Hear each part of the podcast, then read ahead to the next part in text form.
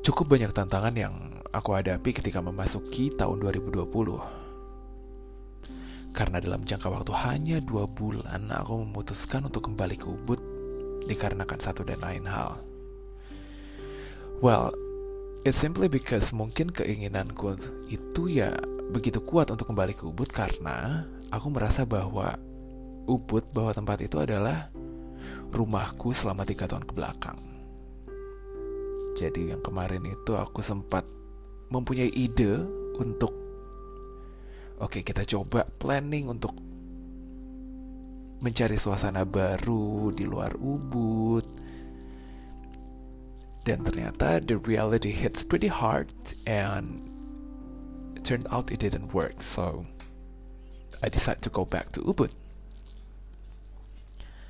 Nah, ketika pertama kali aku dengar isu tentang virus ini di portal berita maupun di beberapa media sosial, aku tuh sebenarnya udah ngerasa bahwa besar kemungkinan negara ini, besar kemungkinan Indonesia akan kena. Itu tuh kayak kayak bom waktu yang kita nggak tahu kapan waktunya gitu loh. Nah, dari situ deep down aku pribadi udah mulai bergerak sedikit-sedikit dengan melakukan tindakan preventif, financial planning dan dan sebagainya. Although perasaan ini tuh udah mulai hmm, nggak hmm, tenang, tapi sebisa mungkin aku tetap pinter-pinter lah melihat peluang. Hampir semua tawaran project aku ambil karena aku sadar aku adalah seorang pekerja yang dari bulan ke bulan itu bisa bagus atau mungkin bisa ngepas. Gak ada yang tahu. Kalau misalnya bulan ini aku bisa dapat banyak, tapi belum tentu di dua bulan atau tiga bulan berikutnya bisa dapat sebanyak yang sekarang. Ilustrasinya seperti itu. But anyway, aku harus akui bahwa untuk untuk aku pribadi you know untuk dapat berpikir positif di masa seperti ini adalah hal yang ternyata cukup menantang untukku. Cuma ketika aku scrolling di media sosial di mana teman-teman dan kolegaku yang berkecimpung di industri kreatif inquiry berkurang.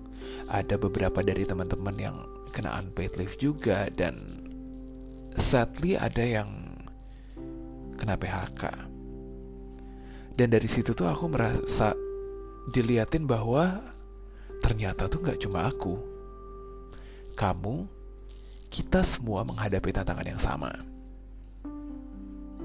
Tapi entah kenapa ya, aku tuh yakin bahwa setiap orang tidak hanya sedang menghadapi tantangan masing-masing, tetapi juga mereka mempunyai cara untuk bertahan dan melindungi diri sendiri. Ya gak sih? Karena tuh gini loh, nggak entah how gimana ya cara ngomongnya, entah nggak pernah kebayang bahwa dalam jangka waktu satu bulan tuh hidup kita tuh kayak bisa di dibolak baliknya tuh begini ya banget bisa berubah 180 derajat salah satu contoh kecilnya aku yang lumayan OCD kalau udah soal hygiene dan soal color coordination dan segala macamnya gak gak pernah aku nyuci tangan sesering ini dalam satu hari.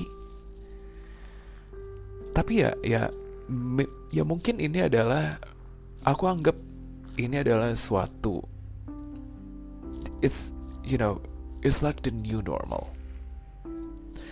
Dan mungkin bisa anggap aja ini adalah satu salah satu cara kecil at least untuk melindungi diri sendiri.